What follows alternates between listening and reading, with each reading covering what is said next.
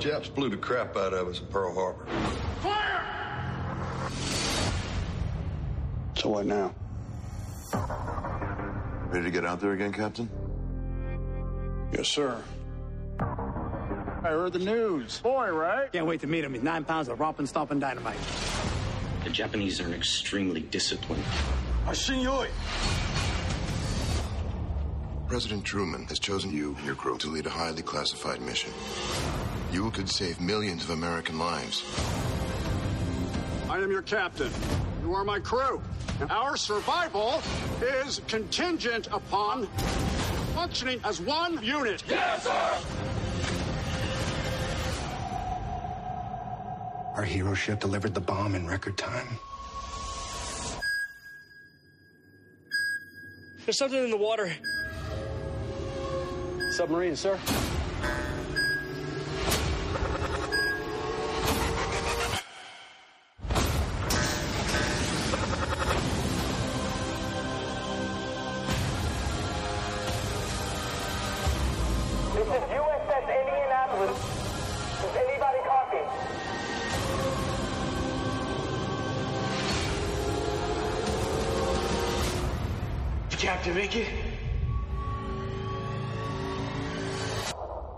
Might still be out there. Let's go. You think it's just luck? Who lives, who dies? God help all of us when we face an enemy like that.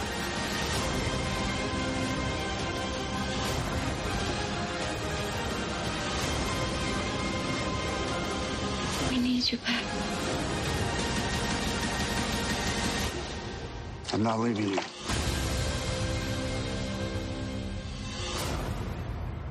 Hello and welcome to The Complete Works, an in-depth look into the career and filmography of Nicolas Cage. My name is Mike Smith. Joining me on this journey into the depths of true cagedom is my friend, co-host, and fellow cageaholic. Mike DeCriscio. How you doing today, Mike? Today I am doing uh, just just well, you know, Yeah. doing great. Yeah, Yeah, That's been It- it's also what's what? That's like your default answer, I think, at this point. You're always like, "Eh, yeah, I think it's just swell, which is masking like deep pain. Uh, yeah, you know, I usually try and think of some kind of funny response, but obviously I never come up with one, so I just land on swell. Uh, because it's a funny sounding word. Right. You can make it seem like a joke. exactly. Yeah. and also I think I realized I never ask you how you're doing, Mike. How are you doing? you know, I- that's that's not great. I have been waiting so long to hear you say that. it only took four years. Normally, I think there's not enough time to ask this question, but today I think there is. All right, fair enough. Yeah, I'm doing fine, Mike. I'm doing just fine. Although, Great. although you know, back in the day, uh, Japanese submarine slammed two torpedoes into her side, chief. 11, Wow. 1,100 men went into the water. 316 men came out. Sharks took the rest. June the 29th, 1945. Anyway, You're just you're just doing the Quint the Quint speech. we delivered the bomb. Uh, yes. I thought it was important to open this episode by quoting Quint's speech from Jaws, Mike, because that speech does, in about three minutes, what this movie tries and fails to accomplish in two hours. uh, in 2016, Nicolas Cage starred in a World War II drama called USS Indianapolis Men of Courage. The story of the ship that delivered the atomic bomb to Hiroshima was then shot down by a Japanese sub and left stranded in the ocean while its men were being eaten by sharks. Uh, now, Quint's speech gives you everything you need to know. Like, that they delivered the Yeah. bomb, that it was a secret mission the U.S. didn't want anyone to know about, that the men weren't rescued for days because of it, and of course, the absolute terror of watching your friends get eaten by sharks one by one, knowing that any second you could be next. It is a powerful monologue, impeccably written, delivered by Robert Shaw in his most iconic performance, and it happens to be, you know, part of the one of the most perfect movies ever made. So, like, there's that too. It's got that going for it. which is nice. Uh, now, theoretically, it shouldn't be hard for an entire movie to muster up the emotion that is at least on the level of a three minute monologue. Hypothetically, yes. Hypothetically, that would be the case, but USS Indianapolis can't help but feel like we've already seen the story done better. Except we haven't. We just saw a fictional character talk about it for three minutes. but that was still like a way better version of this story, you know? Yeah, yes, Yeah. hundred percent. You are correct. So, still, this was a chance to expand upon the story of the uh, USS Indianapolis, as most viewers, myself included, likely only knew as much as Jaws tells us. Uh, so this film was meant to tell the story of the actual crewmen aboard the ship, and filmmaker Mario Van Peebles got attached to direct the film. Now, Mario Van Peebles is the son of Melvin Van Peebles, the uh, blaxploitation film star known for a "Sweet Sweetback's Badass" song. Uh, but he's long been a working director in his own right, probably best well known for uh, directing uh, 1991's New Jack City with Wesley Snipes and Ice T. He's also an actor and actually appeared with Nicolas Cage once in The Cotton Club in a small role there. Look at that. Yeah, so that's pretty neat. Uh, now, this movie was written and produced by Cam Cannon and Richard Rionda del Castro, who also produced a little movie you might remember called Rage. And you know, Mike, despite starring in Rage, he is still just Nicolas Cage.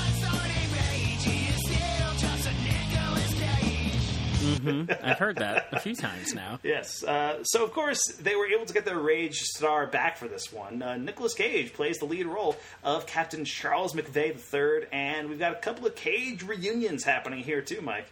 Uh, maybe you didn't even realize that there was uh, as many Cage reunions as there are. I, I don't think I did. Yeah, so Enlighten me. Tom Sizemore, who appeared in Bringing Out the Dead, plays uh, Officer McWhorter.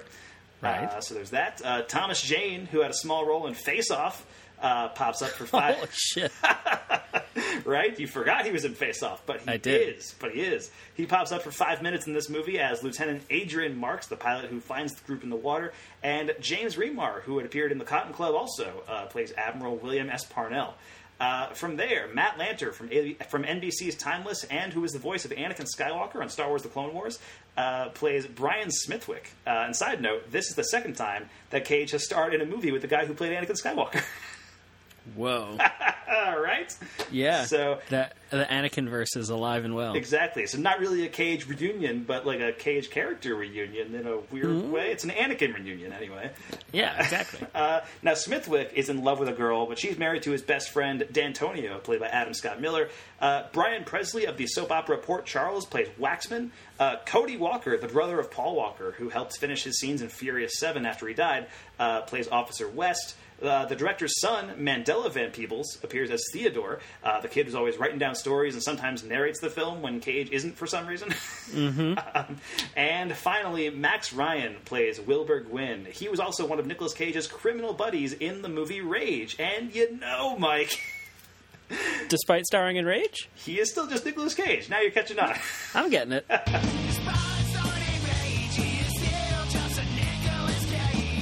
Uh, so the movie was written by Cam Cannon and Richard Rionda del Castro and directed by Mario Van Peebles two years after his previous film Red Sky and two years before his next film, which was 2018's Armed, in which he starred in the lead role alongside William Fichtner. Uh, he'd also been steadily working in TV during that time, including shows like Empire, Roots, and Bloodline, and has appeared as an actor in a lot of things as well. Uh, USS Indianapolis, Men of Courage, was made for about $40 million and barely got any kind of theatrical release. And like, let's be real, it probably would have bombed anyway. Uh, Yeah. Uh, no pun intended with the word bomb. Uh, it ended up grossing about uh, $1.6 million total. Uh, again, off a $40 Woof. million budget. It's not great. Uh, the movie was released on October 14th, 2016, and if you weren't seeing that, uh, maybe you were seeing that week's box office champion, uh, The Accountant with Ben Affleck. Remember that movie? I do remember that movie. You liked that movie. I remember you talking about it. I think it. I did. Yeah. Yeah. Uh, you could have also seen Kevin Hart's latest theatrical stand-up special, What Now, or the superhero flop Max Steel, or in limited release, the best Godzilla movie of the 21st century, Shin Godzilla, came out that weekend. Huh? How about that? Yes, there you go. Uh, the IMDb plot synopsis for USS Indianapolis Men of Courage reads During World War II, an American Navy ship is sunk by a Japanese submarine, leaving 890 crewmen stranded in shark infested waters. Uh, so, Mike, what were your overall thoughts on USS Indianapolis Men of Courage? Uh, my overall thoughts were that this should have been a very uh, tense thriller and like interesting historical drama, just kind of about the backstory this top secret mission about them delivering uh, the atomic bomb, uh, and you know the like you mentioned earlier, uh, like you know the the sheer existential terror that would be watching your friends and crewmates uh, being picked off by sharks, never knowing if you're the one that's going to get it next. Right. Um, and instead, what we get feels a lot like a History Channel TV movie from like 10 or 15 years ago. and it's just like I don't know how there is such a lack of uh, tension and emotion and just like any kind of connection to these characters. And I don't know if we ever really needed some kind of like emotional com- connection to these people. It tries to be this kind of like objective historical account of what happened, Right. Instead of making just open water in 1945, which you know, remember that movie with just the two guy, two like the husband and wife stuck in the ocean, left behind on their scuba trip, and they just get eaten by sharks. Uh, Nice. and that movie's fucking terrifying. It probably cost them I think like ten thousand dollars or some crazy. Some it's one of those movies. yeah. Uh, and this movie is just like bad. Everything about it falls apart. Uh, the CGI is terrible. Oh my god. I, I I don't I don't claim to be any kind of shark expert by any stretch, but I did watch a lot of Shark Week growing up. Um, and they, they kind of reference earlier at one point in the movie, like you know before the ship gets sunk, where they're like, "Oh, the great white, the apex predator," and when we go, you know, Tom Sizemore actually has like a kind of funny like Tom Sizemore level like monster movie dialogue Yes. monologue where he explains that like when man goes in the ocean we drop to the bottom of the food chain right. uh, and you know they show this weird full color picture of, of of a great white shark, which like I guess was a thing in 1945. Right. Um, uh, so right, they see that all, all the CGI sharks when there are shark attacks are just are great white sharks. But anytime there's actual live footage of sharks, they're not great white sharks. Uh, so it feels very like uh, you know there's no continuity there between it's it's like saying uh, the lion, the king of the jungle, and then showing tigers the whole time. Uh, you know, like it's really weird. right. or in this so, case, yeah. tiger sharks. Tiger sharks, right? Which like I would have been more fine with. It would have been closer. Uh, I don't know, uh, but yeah. So it's, it's just like a hot mess. This movie is trash, like which is so unfortunate because this is such a a, a why like um, crazy historical event that happened uh, that is very interesting and scary and weird and and or unusual rather than weird, right? Yeah. Uh, like this top secret ship got sunk and no one reported it because no one knew it was there and all this stuff. And like we just get this bad movie about it, and I don't, I don't know what happened. Uh, yeah, I'm, I'm with you 100%. It's bad. It's very bad. Uh, it's It is. It's. I mean, the CGI in this movie is some of the worst I've ever seen in my entire life. It's actually. Yeah. It's actually amazing because there's a lot of it. Like it's not like it's not like it's only in one scene or whatever. It's like everything in the movie. Anytime there's wartime combat, it's CGI. Anytime there's shark attacking, it's CGI. The the shipwreck, it's all CGI, and it's all bad. It looks like, you know, the CGI in this movie looks like, um, you know, when like a news station will do a reenactment of something. Uh, Yeah. Yes. you know, where it's like it's clearly like a once over on the on the CGI screen, like it was rendered one time and sent Yeah. and sent over. You know, It's just the 3D box art, and like yes. that's kind of it. and that's like what. There's one moment where um, the Japanese are shooting the torpedoes at them. Uh, and uh, the, the, you show the torpedo lift. You see the propellers kind of start moving. And, like, it's it looks terrible. It's one of the worst things I've ever seen. I couldn't believe somebody signed off on that. Uh, it was bad. It was really bad. Uh, Yeah. But on top of that, like yeah, everything in this movie just it lacks tension and it lacks you know character and it just has a very weird structure. Like it takes way too long to get to the point where the boat sinks, right? And Yes. then the boat sinks, and it looks like that's going to be the rest of the movie. And I checked the timestamp when that happened, and that was about the fifty minute mark. And then, but the movie's like two hours and ten minutes, and I was like, I don't know if I trust this movie to do a full hour and twenty on just this. But they, Yeah. but they don't. Instead, they get rescued with like 30 minutes left to go.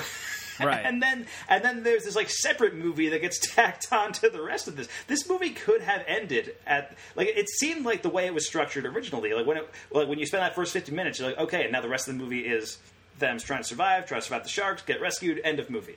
Uh, Right. But then you know, the movie continues for like 30 minutes after that to show like the court martial of Nicolas Cage's character and stuff like that. And uh, it, there's interesting territory there, but like like it's just it feels like it's tacked on to the end of the actual movie. You know, it's like a weird Yes. epilogue. Uh, and like it, this movie could have been structured in a way where it was like if it just started off with the ship sinking and like the first hour was the shark stuff and then the second hour was the court martial stuff that could have been actually pretty interesting but the way it is just i don't know like it, you don't like it tries to make you care about some of the characters, right? Like the love triangle going on between uh, D'Antonio and uh, Matt Lanter's character, whoever his name Yeah. was. Uh, um, but like, I don't know, just none of that. Like, it's all very basic wartime stuff. You know, one guy's like, I think it's Tom Sizemore, who's like, "Oh, I just had a son, and he's he's like nine pounds, and all that kind of stuff." And it's like, yeah, Yeah. we get it.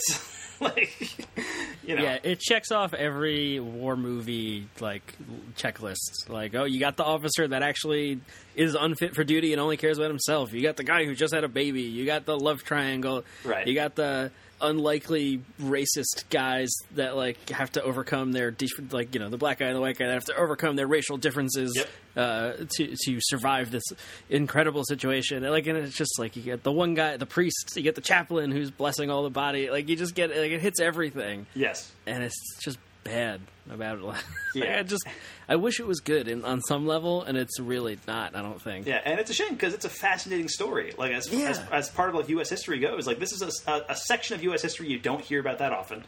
Uh, so it's you know kind of ripe for a movie adaptation. Really, the only as far as the mainstream public is concerned, like Quint's speech from Jaws is the definitive account of this.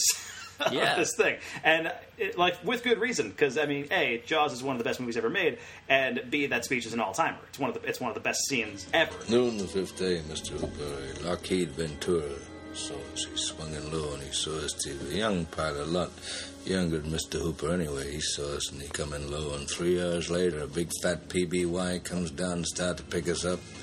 You know, that was the time I was most frightened, waiting for my turn. I'll never put on a life jacket again. So, 1,100 men went in the war. 316 men come out. The Sharks took the rest June the 29th, 1945. Anyway, we delivered the bomb.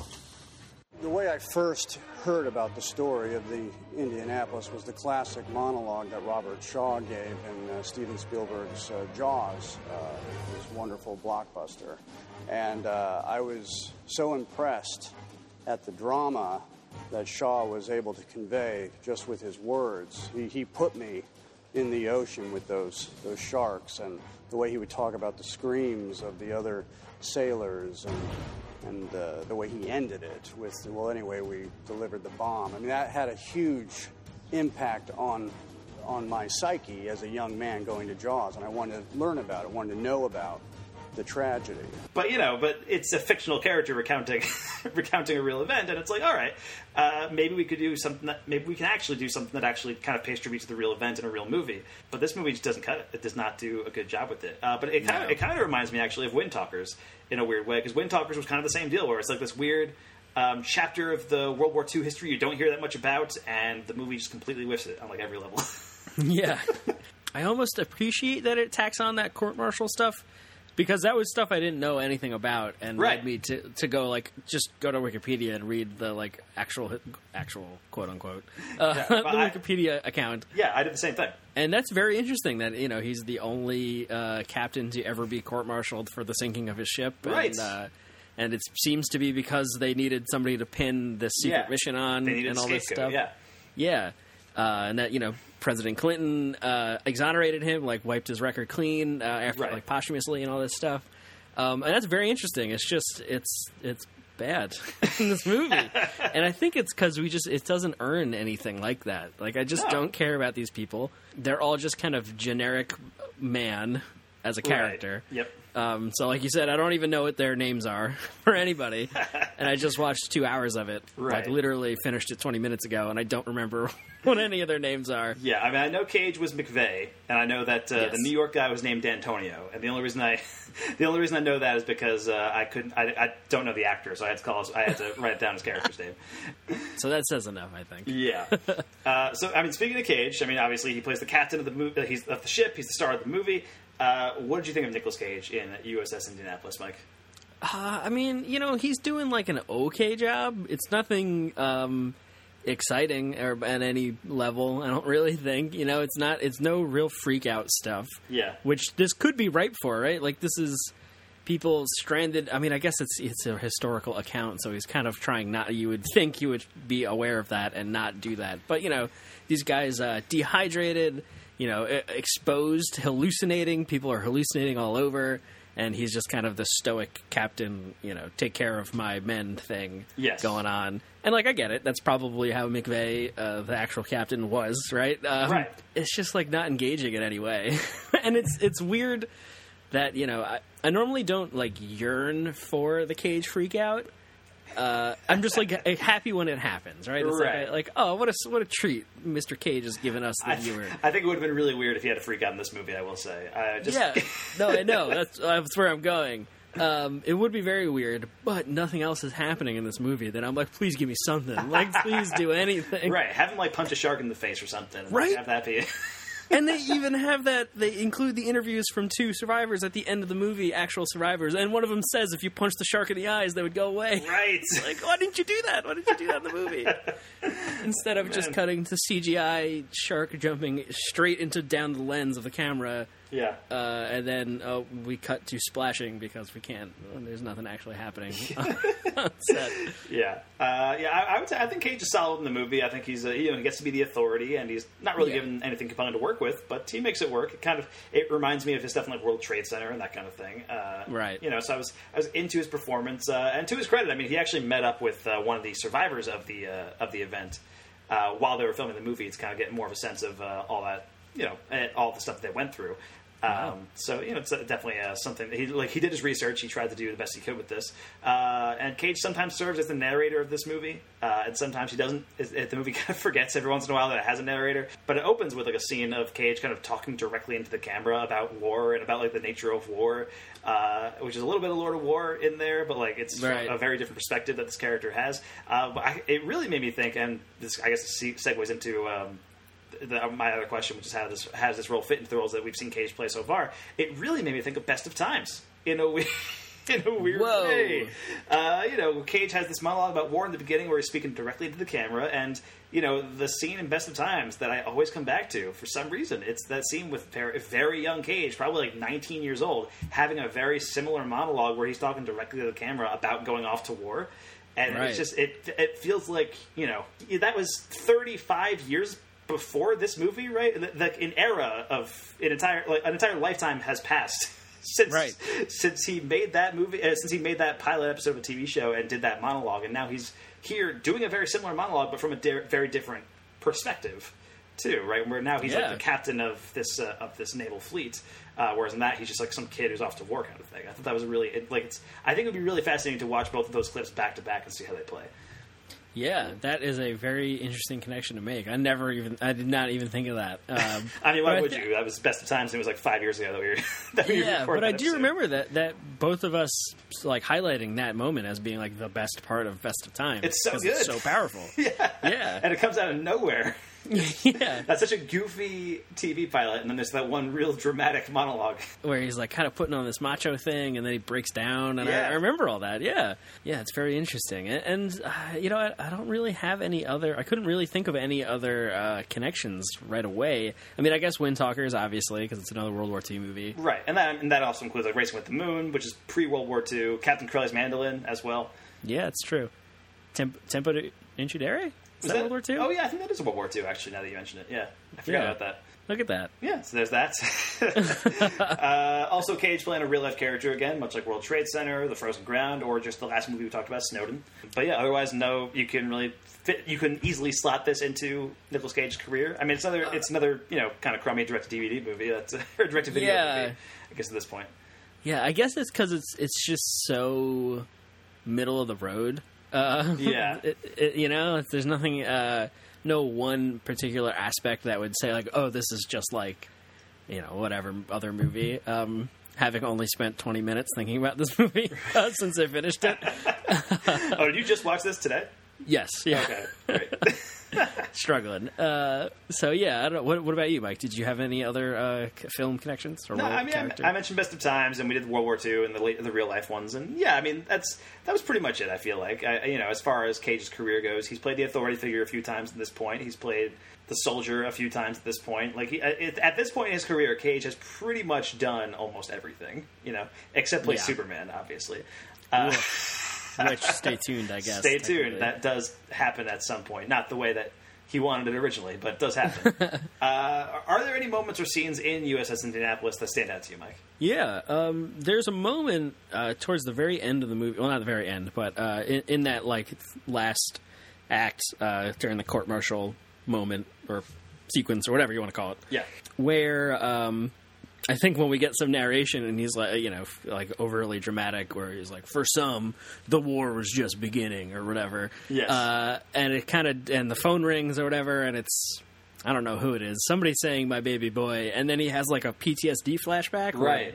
The bedroom is full, the ocean, and Tom Sizemore's uh, character jumps out of the ocean, like grabs him and pulls him off his bed and pulls him down into the water, and it's like frightening and scary.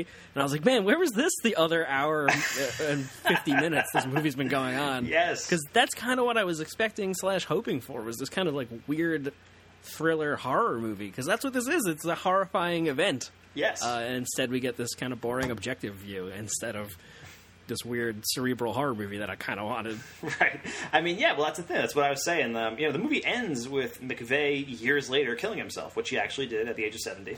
Uh, but it doesn't do nearly enough to get us to that point emotionally, other than like a voiceover that says, like, "Yep, he was sad, and also eventually his wife died, and then he killed himself." Uh, Yeah. But the real McVay, you know, suffered from mental problems and PTSD for his entire life after the mission, before eventually committing suicide at seventy. And this movie barely scratches the surface of that. Uh, and like I said, you could cut the entire first hour of this movie. Like you don't need it. Uh, if you would, and you would also be cutting the subplot with the um, the love triangle subplot too, which you know Yeah. that, that would be a good good call also. Uh, this so you can cut that entire first hour. Uh, start this thing with them on the boat getting attacked, right? And you know, kind of through exposition and like you know dialogue and conversations, explain what their mission is and that kind of thing, so you know what's going on, and, you know the stakes. Have them have them get sunk. Have the first hour of the movie be them trying to survive in the ocean with the sharks and everything. Uh, and then after that, spend that entire last hour just dealing with Cage and his PTSD and the court martial going on at the same time. That would be interesting. That would be a movie.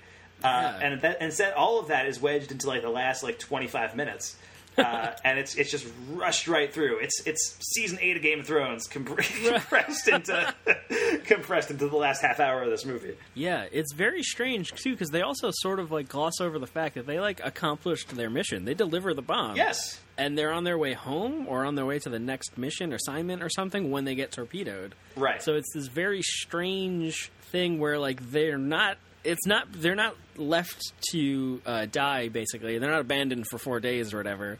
Because it was secret, it's because of like bureaucratic oversight at that point, and like Right. I, according to Wikipedia now, uh, and they touch on it a tiny bit in the movie where like they managed to get a, an SOS signal out as they were sinking, and they have that one guy at like you know at the harbor who's like, "Well, maybe it's a trap from a submarine. Forget it." Yeah. Uh, and they never talk about that again. About and according to the article, the Wikipedia Right. thing, uh, it was like three or four other people, like a, another ship, uh, uh, two other ports or something, heard this rate distress call and nobody answered it. And the guy at the port where they were supposed to arrive never reported that they hadn't arrived. Right, So, because it was a secret mission, so it's like it's not something that you were supposed to, or something like, like Yeah. whatever kind of thing. It's like some weird bureaucratic oversight thing that these guys were out there for four days. Yes. Uh, and it never touches on that, and it just kind of like feels like it comes down on the side of the guy in the very beginning of the movie who's like, "War is business, and business is good for America." and it's like, oh, is that really the take you want to have Oh, for this man. movie? You How know? how great was that like conference room scene at the beginning though, where they were like talking about it and they were like, "I think we got to we got to move forward with this thing," and the one guy is like, "Wait." Are you guys talking about the atomic bomb? yeah, like just to make it clear what we're talking about. yeah, Because there's, there's no way nobody in that room wouldn't know what they were talking about. So it's like just clearly for the audience, like just in case you didn't realize the atomic bomb and the Hiroshima, that's all involved with this. yeah. There's a lot of times where, like, there's the moment uh, also when when they give Cage the like, you know, assignment where like you're going to transport this bomb, uh, where they're like all sitting next to a guy welding, having a conference, and like I don't understand how they're all just keep looking at the guy welding without having their eyes melt.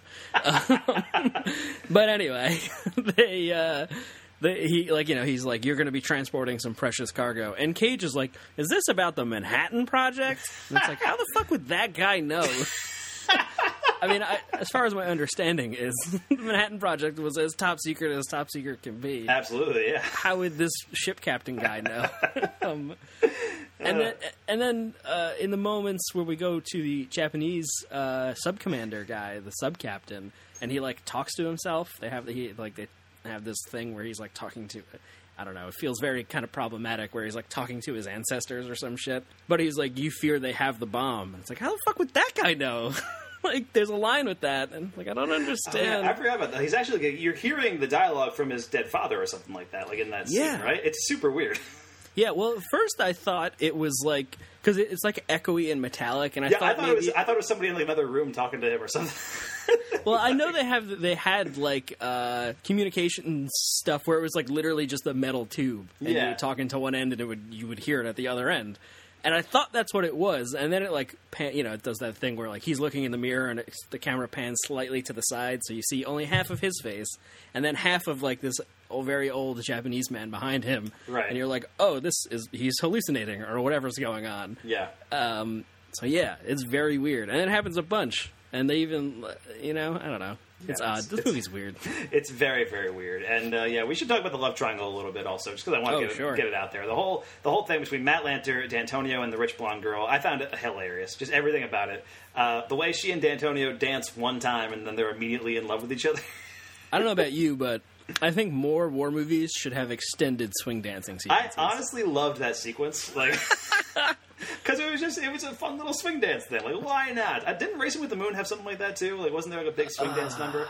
I don't remember. I I, know like- there's. I think there's a dance number. I think there is a dance number in that movie, which isn't a, which isn't really a war movie. It's just about like you know kids growing up, and that it fits a little bit more into that movie. But this one's just like randomly, just like you know, three minutes, just a big swing dance number. It's like you know these four or five girls and this guy from New York, like yeah, we're just swing dancing. Right before that scene, Matt Lanter and D'Antonio are talking, and he's like, hey, uh, I, I'm in love with this girl who lives in this house, and he's like, cool. And then D'Antonio and that girl dance one time, and they fall in love with each other immediately.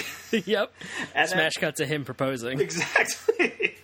and then the best part of this love triangle, which I loved, it's you know it, you see Matt Lanter throughout the movie, and the movie keeps flashing back to show Matt Lanter as the third wheel on their dates, like a lot, like at the movies or just walking through town or at the you know the the ice cream parlor or whatever. Uh, and it, he like, why are you still hanging out with them, dude? He's like- just holding out hope, I guess. I guess, but like he he was clearly miserable, like in every one of those flashbacks, and it's like, man, like what are you doing? like, yeah. uh, so I, I that was like that was really funny to me. That was just like, dude, come on. Yeah, and then he drops drops the ring, and like the other guy picks it up with the, gla- the guy with the glasses. That's like a Right. gambling bookie or some shit. I don't know what he's doing. Uh, yeah, and he like wants to sell the ring, and I don't know. It's very weird.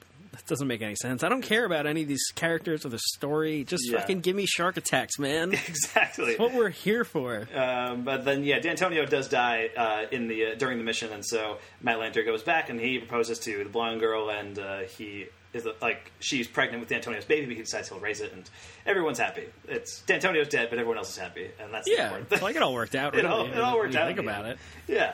Uh, let's talk about the shipwreck, the actual sinking of the ship. What did you think of the, that whole sequence? I mean, the um, horrible CGI notwithstanding, it's like pretty. It, it was pretty good. Uh, you know, I say good, uh, it, exciting, or however you want to put that. Um, intense. You know, we we're kind of showing. Um, you know, we we spend some time in the engine room earlier with Tom, Tom Sizemore and his weird like uh, sailor superstition with the the dove that's actually a pigeon and like uh, Yeah. you know all this stuff. Um, so like that was fun, like or intense to watch that happening. Them getting, you know, getting burned on the floor because of the fire on the floor, the deck beneath them, and all this Yep. stuff. But it just looks like so bad uh, when we when we see the like actual ship outside. Like when we go outside the ship and we're like looking at the damage and you know the ship kind of breaking apart. Which very conveniently breaks apart right where the brig is, so those guys can get out of their their prison cell. Um, Yeah. And and there's a couple moments in there that were intense, like scary moments with the sharks. I kind of doubt sharks would be like chilling at the shipwreck with explosions and stuff. but there's the moment Right. when Cage, in particular, uh, gets thrown off the ship by an explosion and he lands in the water.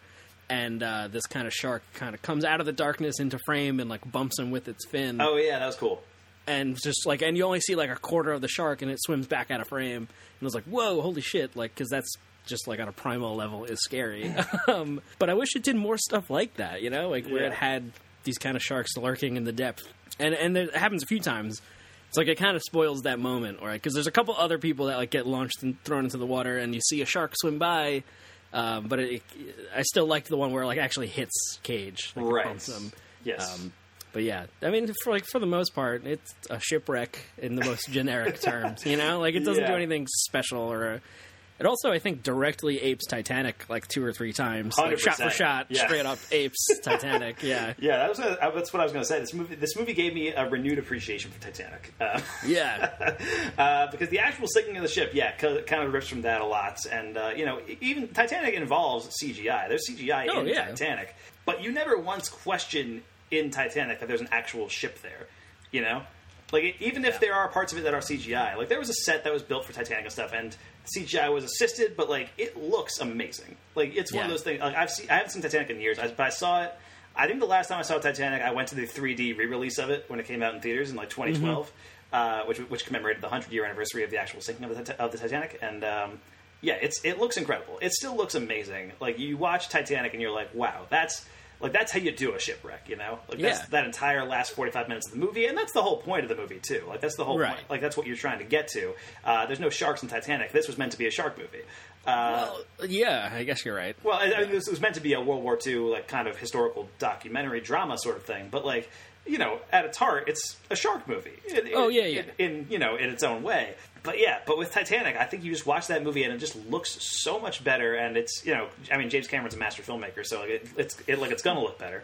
Yeah. Uh, but you know, and then you get this movie and it's like, oof, man, you can you can really feel the budget on this one, huh? Like it's yeah, there's the moment during the shipwreck where they, you know, the ship goes vertical, right? Um, and there's the guy hanging off the railing, and his like one hand comes off, and they show Yeah. someone else fall, and you're like, wait, what? And then they cut back to the guy, the same guy, still hanging on, yes. and you're like, oh, he grabs back on, and then someone else falls, and you're like, wait, what? And they cut back, like they keep, they like drag that one dude falling out so long, and then just to do the same thing. That they do in Titanic, where he falls and bounces off the whatever he bounces the, off of. the rudder or the propeller or whatever. Yeah, something I forget. But in Titanic, you're like, holy shit, they actually threw that guy off the boat. and in this, you're like, whatever. you know what I mean? Like it just looks. It almost a couple times like there's certain explosions and like uh, shark attack moments that look like they're out of. Uh, what's the guys that do Sharknado? I can't remember the name of that studio. The asylum. Uh, The as- yes, the asylum. Yeah. that like almost hit that level of bad CGI. Oh yeah, hundred percent. I think this movie is definitely in that range of CGI. Yeah. and there's just so much of it. Yeah. That's the problem. That is really the problem because yeah, I mean, it's so much of it is effects driven with the sharks, with the ship, with the warfare, the combat, like everything just looks bad. Uh, you know, it looks real bad. But uh, I will say the funniest moment of the movie uh, to me is um, when the guy is like about to puke and he's like and the guy he like um I think it's Matt Lanter is like uh like he's about to like go over and so Matt Lanter's like no puke over the puke over the side like puke in the water Yeah. uh, and he's like the guy's like goes over the edge and just immediately shark just jumps out Yeah. eats the guy and it's like oh shit Matt Lanter's responsible for that guy's death yeah. So it's super weird too because earlier, like right after the shark or shark, right after the ship sinks, I think it's like the morning after.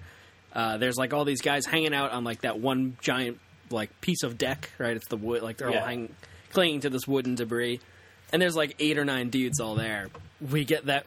I think it's the first time we see that shot of the great white jumping out of the water with its mouth open and like straight at the camera. Yeah. Because that's the it's the same exact shot that happens every single time somebody gets eaten by a shark in this movie. yes But it's like also the end of Jaws when the shark jumps up onto the boat because Yes. that's exactly what that this shark does. And I was like, I don't think a shark would do that. Like, I don't think it would launch itself onto the wooden planks. Like, I don't understand. Uh, it's very weird, and then it just eats somebody, but we never see anything because this movie doesn't have the budget to show that. Right. um, so it just it does shaky cam, w- red water, uh, everyone yelling and splashing, and that's it. Pretty much, yeah. Uh, also, some of the shark foreshadowing is pretty great too. I, I especially love this one point where they're on the ship or whatever, and uh, the camera pans over some shark teeth ominously. Yes, And yes. I loved that. That was, uh, you know, it was very silly, but it was like one of those things where it's like if you're gonna go like you know. Kind of B movie exploitation on this, like I'm down for that. I, like, Yeah. you know, I'd rather get like a really good version of this story. But if you're gonna go B movie sharks, like I'm down for that. But this movie kind of goes like somewhere in between. Uh, Yeah. and it's like trying to it's trying to do kind of both, and it never really accomplishes either. Um, Yeah, that's not really something you can just like tip your toe into. I don't yeah. think. um, but yeah, there was, also, there was also a moment, um, and I'm not sure if you felt this way too, but it seemed like Cage died off screen for a second, right? Did it seem like that to you? Um, There's like one moment where Cage is it's on Cage and he's it's nighttime and he's like tired and exhausted, and then it cuts to the next day and you see um, I forget who it is yelling at the soldiers. Um, but uh, the soldier says something like, "It's like, all right, we got to do this, we got to do this." And uh, the one guy's like, "What about what the captain said?" And the guy says like, "The captain is dead." Or something, and I was like, "Wait, what? Did Cage die like off screen?" uh, and I was very upset about that. But then he was back a scene later, so I was like, "Oh, I guess he didn't die." All right, yeah. So that's the um, the shitty officer that only cares about himself Okay, yeah. saying that. So and also like they're in separate groups. And I probably am only saying this because I just watched it because Yes. this movie's not very memorable. I watched it like two days ago, so yeah, it's already leaving my Yeah. Head. yeah. Um, so like they're kind of all separated from each other. So it would make sense that that or not make sense, but like uh, they're saying that that one.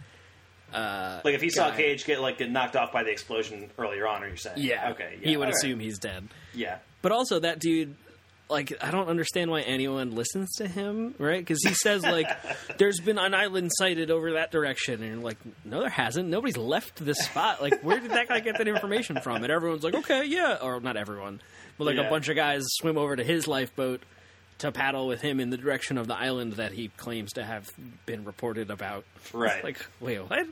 And then those guys come back later at the end, and only one of them's alive and all the other guys are dead, still on the lifeboat. And he's Right. like, "Do you remember that? Like, Yes. the, ca- the chaplain swims over to him um, when he comes back, and the guy's like, "They're all dead. There's sharks everywhere." ah." And it's like, but why? Are they, they're all still on the boat. Like, I don't understand. They're just dead on the boat. Well, all the all the sharks jumped up, took, Yeah.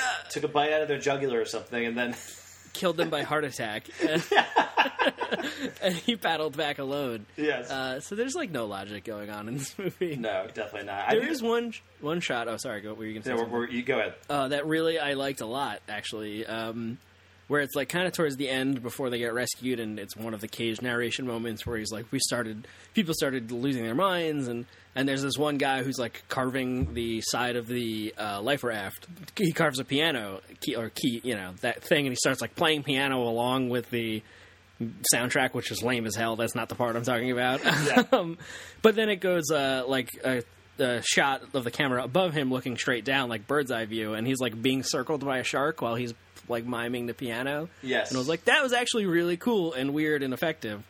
Um, but then nothing else in the movie is anything like that, direction wise or cinematography wise. You know, Yeah, I, I want to give it credit for a couple of nice touches. Actually, I liked that it showed the newspaper article about the mission um, towards the end, uh, and that it was just like this tiny blurb at the bottom of the page. Like you know, it was a big like the headline was like World War II is over kind of thing, and Yeah. like at the very bottom of the page, it's like oh, and the ship uh, like sank and a bunch of soldiers died. Uh, like and- 900 people dead. though. yeah, and I, I, and I love that it, did, that it showed that, and it showed that it was just that tiny blurb. It kind of emphasized that this mission was just immediately buried and treated as like a footnote in American history. Um, Right. So I appreciated that, and I liked that. I also liked the scene at the end uh, between Cage and the Japanese soldier, where after that, after the whole um, you know testimony thing, and Cage is found guilty at the court martial, uh, and they kind of had this moment of understanding where they're both like, as a man, I did my duty, kind of thing, and like you know, I- Right. I, did what I was meant to do, and you know, I have regrets, but I needed to like, I needed to do what I needed to do, and you needed to do what you needed to do. It was very Last Samurai. Um, Yeah. was, and I'm only saying that because I watched Last Samurai like two days ago, but uh, but uh, it was it was very uh, like similar to Last Samurai in the way that Ken Watanabe kind of talks to Tom Cruise and stuff. So yeah, just uh, thought thought I, I like that scene a lot, and I thought that was a good and interesting scene. And Cage plays it very well, uh, and it kind of shows the two ideologies kind of facing each other, and like, it was just it was nice. It was a nice moment of understanding. Yeah, yeah. In a movie that is just filled with like or, or a lack of characterization or Yeah. forced characterization, right? Yes. Uh, that that seemed like a kind of genuine moment uh, between these two guys that like uh, former adversaries that regret that they had to be adversaries and all this stuff. Yeah. Um, but yeah, otherwise, uh, I just want to quickly mention Thomas Jane, who uh, waltzes into this movie for for about five minutes uh, with a mustache, chomping on a big cigar, and Yeah. and I immediately wished I was watching a movie about this guy. Like that, that Oh, was the character I wanted to follow. like, he was great. Yeah, that, Thomas Jane is great in anything where he just gets to like have a swagger. Yes. Uh, and he for sure does in this movie. Uh, yeah, so that was the last thing I wanted to bring up. Mike, is there anything else in the movie that you wanted to uh, touch on before we move on to Netflix Letterboxd reviews? Um, not really. I'm still just I'm so disheartened. I just can't get over the fact that they had one job and it's to just use the same type of shark. like like yeah, I, I don't it's like they blew all their money on the the like this the shark attack CGI and Yeah. the guy was like Oh, you didn't say great white? and they were like, "Well, we got to use it. That's all we got." it's like I don't understand how that happened. Yeah. But anyway, I will tell you, this movie really made me want to watch Jaws. Yeah. yes. I've been thinking a lot about Jaws recently, actually. Not just because we're reviewing this. No, no. Uh, I think just probably in general, I'm always Yeah, thinking I'm about Jaws. yeah, because Jaws is the best movie ever made. Correct. It is. Well. I've I, I've been thinking a lot about like my first, uh, trying to recall like the first horror movie I've seen, and I think technically, if you want to call it a monster movie, Jaws would be the first horror movie I saw. Yeah, and that's probably it's up there for me too. It'd either be Jaws or maybe Poltergeist, but Jaws was definitely one of the first I've seen. Yeah. Uh, and So- yeah, it's the best. That's all. That's all. What a great movie. Let's go. Let's do Jaws. Let's do Jaws again. Let's just let's Yeah. let's just do a podcast where we watch Jaws every episode. to tell me if you want us to do that. tweet, tweet to us with some clever hashtag about Jaws. yes, uh, That I can't that, think of. that we can't think of right now, but you can think of it and rally all of your other friends to, to use that same hashtag for the Jaws podcast that we are Correct. theoretically doing. Uh, yeah, Jaws is great, man. It's been it's been about a year since I've seen it. I should watch it again. Yeah, Uh, we Bla- saw it at the draft house. Yeah, we saw it at the Alamo Draft House, 35 millimeter, 4th of July. It was a, it was a good time. Uh, that was the last time I was at the Alamo Draft House before I left for uh, Montana, actually. Wow. Yeah, Can't- I got to be a part of your film journey there. exactly. Uh, all right, that's a tangent that we really need to get into, get into on the podcast. But the, the moral of the story is Jaws is great. And Yes. Has a and better Indianapolis story than the movie. Exactly. Uh, USS Indianapolis Men of Courage. It is no Jaws. Uh, and now, and now let's move on into uh, some Letterboxd reviews. I got a three and a half star review here. This one's from 2017, uh, just before the release of Dunkirk. Just throwing that out there. Okay. Um, it's a three and a half star review that reads like this. I like Christopher Nolan, but the trailer for Dunkirk looks very, very boring. And now that I've seen this vaguely similar seeming movie, I have even less reason to be excited for it. Like, Dunkirk doesn't star Nicolas Cage. Sorry. And it and it probably doesn't even turn into a shark attack movie halfway through. USS Indianapolis Men of Courage does, and it was still just barely good. So Nolan's chances are looking pretty bleak. I can't, this has to be a joke, right? That's got to be. this is before Dunkirk came out, man. Who knows? Oh my god. Uh, but could you imagine if Dunkirk starred Nicolas Cage though? Like, if, like if instead of Kenneth Branagh, Nicolas Cage was in Dunkirk, how Doing a British would that be? accent? Yes. That would be great. I would love it so much. Uh, here's a half star review of U.S. Indianapolis, which reads uh, Feels like if the Sci Fi Channel made a World War II film, and no, Nicolas Cage doesn't even make it so bad it's good. It's just really awful. Also, the cinematographer for Reservoir Dogs and Pulp Fiction shot this film, which is a shame because this film's cinematography was ass. I, I almost refuse to believe that. I I. I looked it up, and it is 100% true. holy shit. yes. Uh, yeah, that is a. He also shot Rage, by the way. And you know, despite starring in Rage, uh, or despite shooting Rage, he is still just the guy who shot Rage.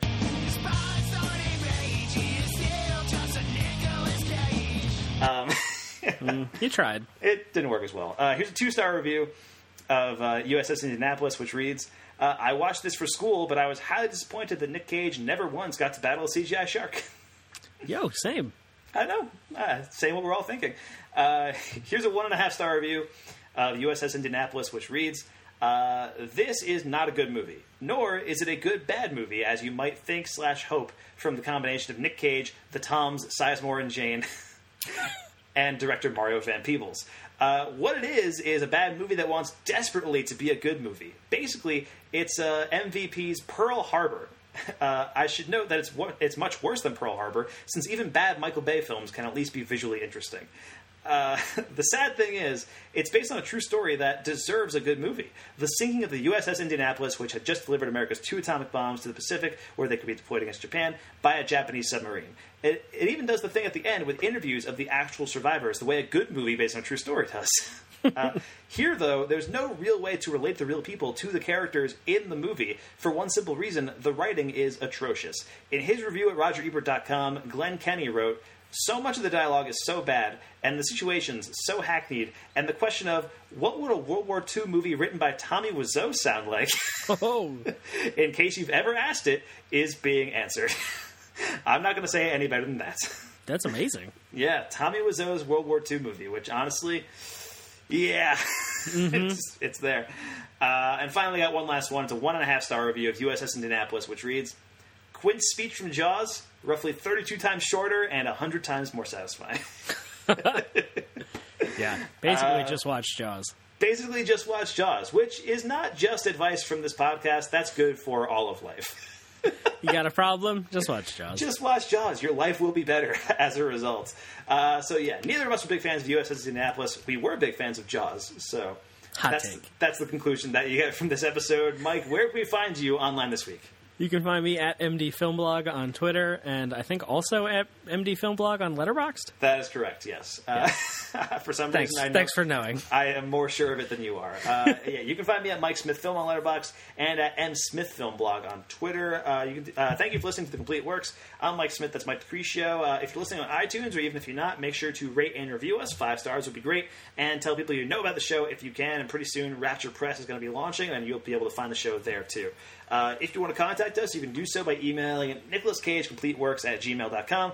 We would love to hear from you. Uh, on the next Complete Works, Nicolas Cage reunites with his Dying of the Light director, Paul Schrader, uh, hopefully with better results, uh, for, boy. for, for a movie that pairs him with Willem Dafoe. It's called Dog Eat Dog, and I've heard pretty good things about this one, actually. Really? I remember Yes. when this came out, I think. Yeah, so uh, well, I'm looking forward to that. We'll see how that goes. Plus, keep an eye out for the next Mike and Mike Go to the Movies, where we're going to be talking both Godzilla, King of the Monsters, and Dark Phoenix. Now, we've both seen Godzilla at this point, right, Mike? Yes, we have. Okay, and neither of us have seen Dark Phoenix yet. Um, Correct. But my forecast for the episode will be one of depression. Yeah. yeah. Just like, I'm not mad, I'm disappointed. Yeah, we'll. s- I mean, we'll see how it goes. But uh, yeah, Godzilla and Dark Phoenix, both of those coming next week from Mike and Mike Go to the Movies. Uh, thanks so much for listening, guys, and thanks for getting in the cage.